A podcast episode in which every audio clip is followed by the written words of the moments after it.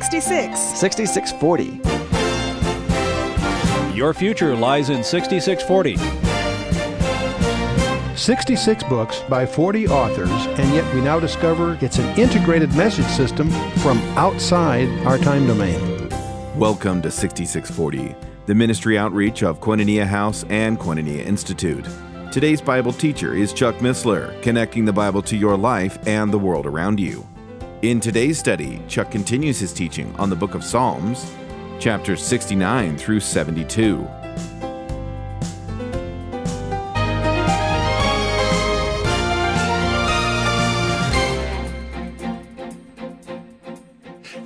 Can you get the picture how his mother and his brothers grew up as kids under this cloud of Jesus' apparent illegitimacy?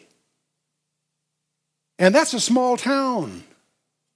That's a culture that wasn't as enlightened as ours. And you realize I'm being facetious. You know, I often wonder how it must have been interesting for his half-brothers when they discover that this nut that his half-brother really was the Messiah. I mean, can you imagine? Can you imagine that? Two of them, James and Jude, wrote books in the New Testament. They become believers after the resurrection. Boy, it must have been interesting for them to grow up because they knew his nuances. His body language, the glimmer in his eye on a casual expression. Reflecting those 30 years, they were blind to obviously until after the resurrection. But let's go on. This mother's children thing. Mary had other children. That's confirmed in the Gospels in Matthew 13 and Mark 6. We'll look at it in a minute. He became an alien unto his mother's children. It doesn't say father's children. Why? Because Joseph wasn't his father. He knew that. Mary knew that. No one else in the village understood that. See, they were half-brothers, half-sisters. Who knows? The cloud of illegitimacy hangs over that. You have to believe that he grew up in a very unhappy home. That's got to be tough when you think it through. That's got to be tough. By the way, this verse also is a subtle teaching of the virgin birth. It's often overlooked from that point of view. In Matthew 13:35, it says, "Is not this the carpenter's son? Is not his mother called Mary? His brethren James, Joseph, and Simon, and Judas?" They're named. The four of them named by Matthew in chapter 13. Peter, in effect, picks up on this and adds a couple of other details. "Is not this carpenter the son of Mary, the brother of James, Joseph, and Judas, and Simon? Are not his sisters here with us?" Notice, the carpenter is Jesus, so he apparently picked up the trade of Joseph. Follow me? We assume that, but here's the verse that sort of suggests that. And we also discover he had at least two sisters, maybe more. We don't know. So we usually assume seven in the family. But then he continues. Let's go on. This is the verse that the Lord quotes in reference to the temple. Verse 9, "For the zeal of thine house has eaten me up, and the reproaches of them that reproach thee are fallen upon me." And in John chapter 2, found in the temple those that sold oxen and sheep and doves, and the changers of money sitting. "And when he had made a scourge of small cords, he drove them all out of the temple, and the sheep and the oxen, and poured out the changers' money, and overthrew the tables." There's no namby-pamby Sunday school Jesus here. This guy there's a lot of common expressions I won't use here, but "and said unto them, those sold doves, take these things hence, make not my Father's house a house of merchandise. And his disciples remembered," that's interesting, "that it was written, the zeal of thine house hath eaten me up." Why do they remember it? Because they sang it when they sang Psalm 69 as a hymn in worship. They tied it together. Continuing in Psalm 69, "When I wept, I chastened my soul with fasting. That was to my reproach. I made sackcloth also my garment, and I became a proverb to them." What does that mean? Whenever he would fast or weep, his brothers would ridicule him for it. probably say he's just putting on an act. Imagine how that cut. Not as an incident over those 30 years. I made sackcloth also my garment. I became a proverb to them. What proverb are we talking about? What were they calling him? What phrase do we use for someone who's illegitimate? Bastard. That's our common, accurate vocabulary for that designation in our vernacular. That's what they're calling him. That's what they would call him today under those circumstances. Need to understand there's 30 years of that in a small town in a very restrictive culture. And to really appreciate this, you need to do your own study in John chapter 8, where the Pharisees and Christ are in a confrontation. And what do they say to him during that tense exchange? We be not of fornication. That cloud hangs over him in John 8. Before the chapter ends, a few verses later, he explains what their fatherhood is. You're the father of the devil. It was a murder from the beginning, and he goes on. I mean, John 8, that's quite a chapter. You want to understand. That was so, no one was being nice to anybody there. The gloves were off. But that cloud that hung over him as a small kid, growing up in Nazareth, up till he was 30 when he was of age, that hung there, didn't go away, wasn't buried, wasn't excused, wasn't explained away, it hung there. Verse 12, they that sit in the gate, that's the leadership, that's the high officials of the town, the judges. They that sit at the gate speak against me. The best people in Nazareth spoke against him. And of course, you realize, I think you all know how forgiving small towns are. Huh? His life in Nazareth was not nice. It gets worse. He says, and I was the song of the drunkards. Really? The drunkards down at the bar made up songs about he and his mother. Anyone correct that? Anyone take up his cause? I don't think so. The little ditties were about him and his mother. Why did he endure all of this? What was gained by all of this? He was raised in a town where he was called illegitimate in order that I might be called a legitimate son of God. The Son of God bore that for me on the cross. He paid the penalty for my sin. We have no idea what he endured for 30 years in order that you and I might have clear title to be called a legitimate son of God. He took 30 years of illegitimacy as a label. He endured that so that we would have clear title to the opposite of that. That's breathtaking. It was to me because that's something I had never thought about that. I've studied the Bible for 50 years or more? And it never occurred to me that those 30 years would be dark years during which he was enduring this on my behalf. Never thought about that before. Meanwhile, this guy with a clouded genealogy has the most distinguished genealogy in the universe. He has the most distinguished family tree in history. It is encrypted in the Torah. Genesis 38 has the line of David encrypted in it. It was prophesied generations in advance during the time of the judges in Ruth chapter 4. It very cleverly evades the blood curse in Jeconiah. There's probably not one pastor in 100 that knows about that. And, of course, the virgin birth is a subject in the Garden of Eden, Genesis 3:15. And, of course, echoed in Isaiah 7:14, Psalm 69, also 110, and other places. So here's this guy that has endured those stigma of illegitimacy when, in fact, he knew that his genealogy was the most distinguished that has ever occurred on the planet Earth.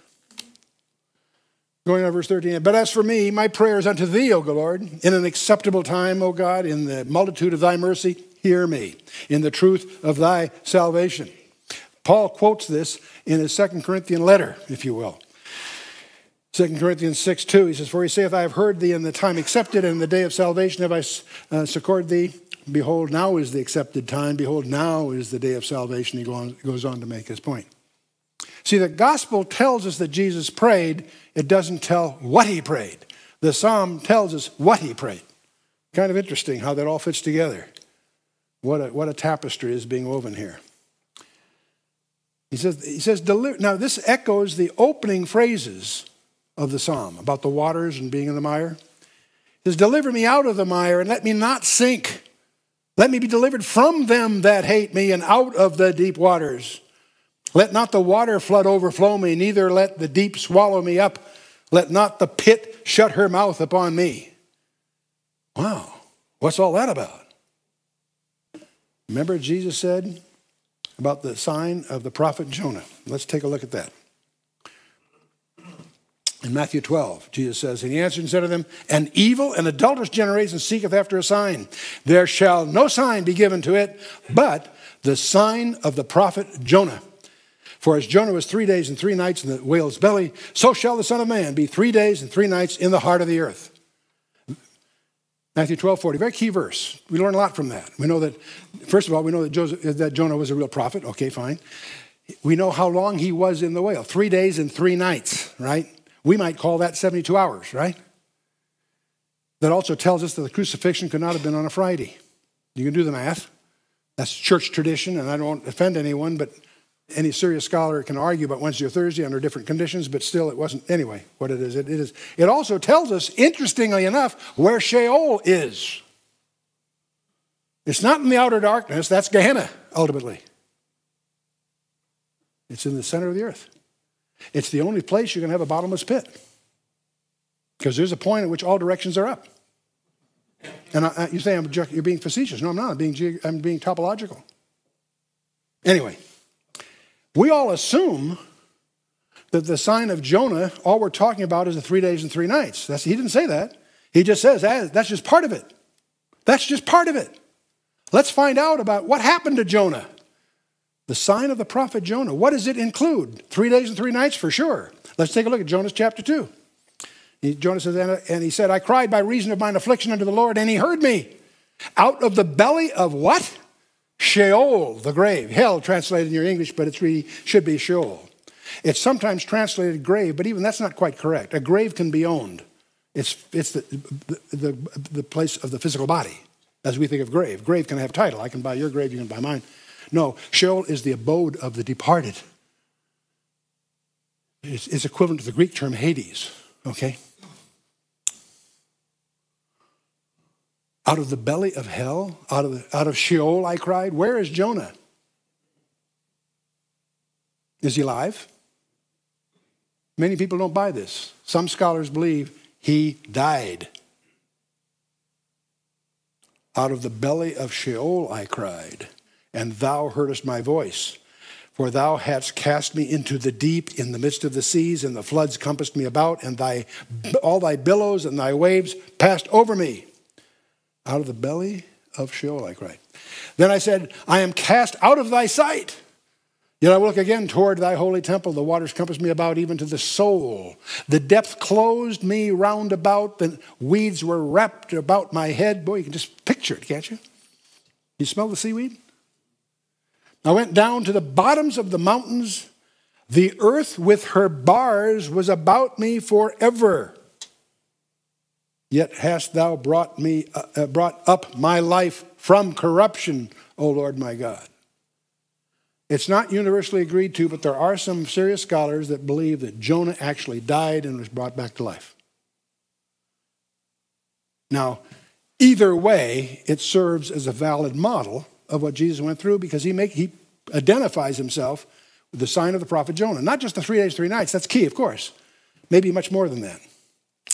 "The earth with her bars was about me forever, yet hast thou brought up my life from corruption, O Lord my God." So let's get back to Psalm 69. What did he say? "Deliver me out of the mire and let me not sink. Let me be delivered from them that hate me and out of the deep waters. Let not the water flood overflow me, neither let the deep swallow me up, and let not the pit shut her mouth upon me." He might be using that as a metaphor, but clearly it's linked to Jonah's experience. Whether you look at it metaphorically or actually, you see the linkage. Okay. Psalmist goes on, hear me, O Lord, for thy loving kindness is good. Turn unto me according to the multitude of thy tender mercies. Boy. And hide not thy face from thy servant, for I am in trouble. Hear me speedily. Draw nigh unto my soul and redeem it. Deliver me because of mine enemies. Thou hast known my reproach and my shame and my dishonor. Mine adversaries are all before thee. We have no idea of what those adversaries include. When we were in Psalm 22, where Jesus is apparently hanging on the cross, he says, the bulls of Bashan have surrounded me. What on earth is that all about? Bashan was the cattle raising area up there. It was also the place with Og, the king of the giants. It was the region of the Raphaim or the Nephilim. Demonic hybrids. I don't know what Psalm 22 is focusing on. I don't think there are some cattle around the cross. No, I think he's speaking of demonics of some form or another. Deliver me because of mine enemies. Thou hast known my reproach, my shame, my dishonor. Mine adversaries are all before thee. Reproach hath broken my heart. What did Jesus die of, by the way? And American Medical Association written an extensive article on that. He died of what? A broken heart, literally. Absolutely. Interesting. To this day, the rabbis celebrating Passover mix warm water with their wine if they're following the tradition. They have no explanation why they do that. The rabbis argue, where did that start? They don't know. There's different conjectures. They're not sure. The reason they're not sure is they haven't read Matthew 27 because of the water and the blood and so forth. Anyway, reproach hath broken my heart, and I am full of heaviness. I looked for some to take pity, but there was none, and for comforters, but I found none. They gave me also gall for my meat, and in my thirst they gave me vinegar to drink. Whew. Let their table become a snare before them, and that which should have been for their welfare, let it become a trap. Is that Jesus talking? This is his imprecatory prayer. C.S. Lewis said of this, here we get, I love this phrase, a refinement of malice. And Paul quotes this. Let me finish before I bring up. But he's, let their eyes be darkened that they see not, make their loins continually to shake, pour out thine indignation upon them, and let thy wrathful anger take hold of them. This is the son talking to his father. You don't want him mad at you. Let it become a trap. Let their eyes be darkened that they see not, make their loins continually to shake. Man. Pour out thine indignation upon them, and let thy wrathful anger take hold of them. Ooh. Paul writes in Romans 11, David saith, let their table be made a snare and a trap and a stumbling block and a recompense unto them. Let their eyes be darkened that they may not see, and bow down their back always. Obviously, Paul is quoting from Psalm 69 in imprecatory prayer. Next verse continues the same flavor. Let their habitation be desolate. Habitation is actually a word for their palace. And what it reads, and none dwell in their tents, or more precisely in Hebrew, let there not be a dweller in their tents. This is quoted by Peter in Acts chapter 1, verse 20, in reference to Judas Iscariot. Let's take a look at it. In Acts chapter 1, for he was numbered with us that he had obtained part of his ministry. Now this man purchased a field with the reward of his iniquity, and falling headlong, he burst asunder in the midst, and all his bowels gushed out. Sorry if that's a little graphic. If it doesn't seem graphic, you weren't paying attention. And it was known unto all the dwellers at Jerusalem insomuch that that field is called in their proper tongue, Akeldama, which is to say, the field of blood. For it is written in the book of the Psalms, Psalm 69, let his habitation be desolate, and let no man dwell therein, and his bishopric let another take. And okay, Peter, thank you. And moving on to the Psalm. For they persecute him whom thou hast smitten, and they talk to the grief of those whom thou hast wounded. Add iniquity unto their iniquity. Let them not come into thy righteousness. Let them be blotted out of the book of the living and not be written with the righteous. Boy, boy. Now, we get a lot of confusion about books, by the way, and I'm not going to get into a whole study of this. Obviously, their books are plural. In Daniel chapter 7, when the books were open, it's plural, not just one. Revelation 20, verse 12, same thing. Books are open. There's more than one. We have book of life. No, there's more than that. There's the book of the living mentioned in Psalm 139 and here in Psalm 69. There's the book of life in the salvation sense that's alluded to in Revelation 13, 17, and 21. The book of life in the Lamb's book of life in salvation sense. There's also a book of life that clearly deals with rewards. So it's a book of works in effect. Philippians 4:3 and Revelation 3:5. Causes a lot of confusion. We won't unravel that confusion in this study, but be aware of the fact there is some confusion on those two issues. Continuing Psalm 69, but I am poor and sorrowful. Let thy salvation, O God, set me up on high. I will praise the name of God with a song and will magnify him with thanksgiving. This also shall please the Lord better than an ox or a bullock that hath horns or hoofs. The humble shall see this and be glad, and your heart shall live that seek God. You know, there's only two categories. Paul emphasizes in 1 Corinthians 1:18, the preaching of the cross is to them that perish foolishness, but unto us which are saved is the power of God. Everyone in this room is in one of two categories. If this all seems foolish, or it's of your salvation. You're in one category or the other. There's only two as far as this goes. Let's continue Psalm 69. For the Lord heareth the poor and despiseth not his prisoners. Let the heaven and the earth praise him, the seas and every living thing that moveth therein. Wow, that's quite a bunch.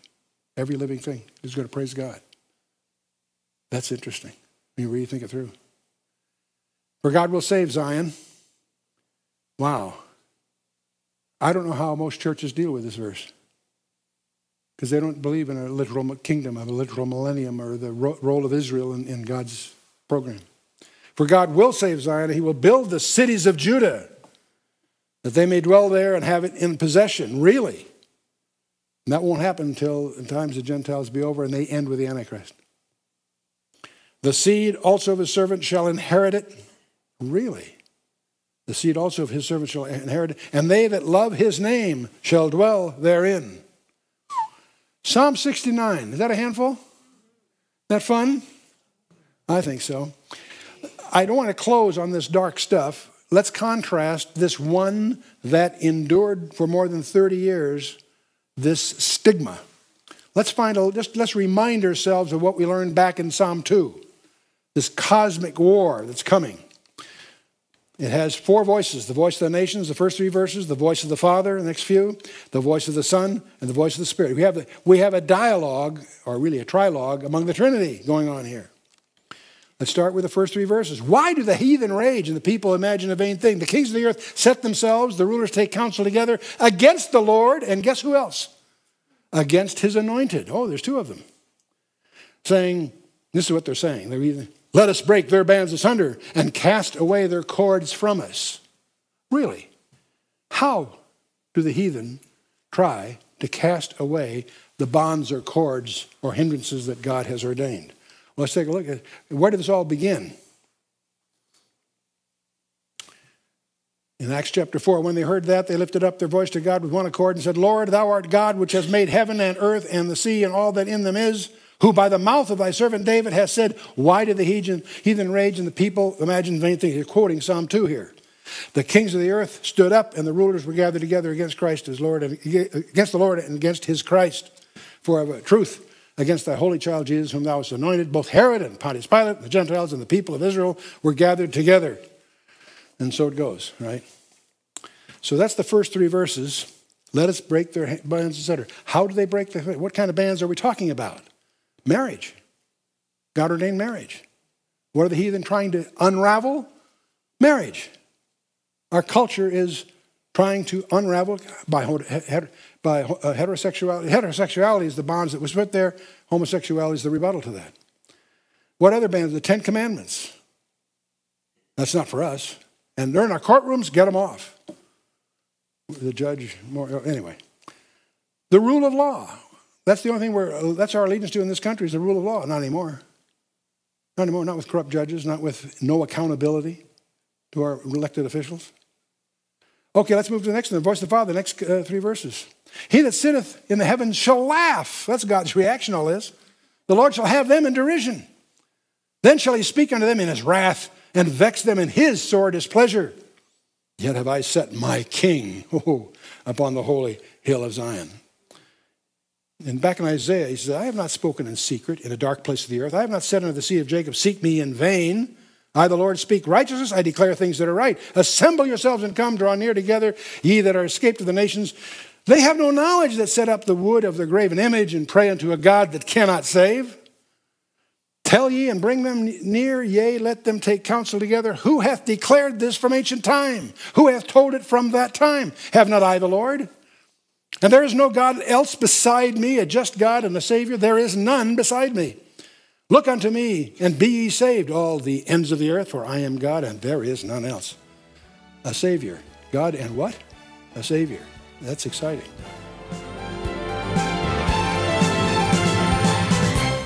You've been listening to 6640, the ministry outreach of Koinonia House and Koinonia Institute. Today's Bible teacher was Chuck Missler, teaching through the book of Psalms. For a complete listing of resources available, please visit khouse.org. Or you can call us on 1-800-KHOUSE-1. To learn more about Koinonia Institute, visit koinoniainstitute.org. Thank you for listening to 6640 and for your continued prayerful support of this ministry. Until next time, as we continue this series, may God bless you with the knowledge of His Son, Jesus Christ, as you study His Word.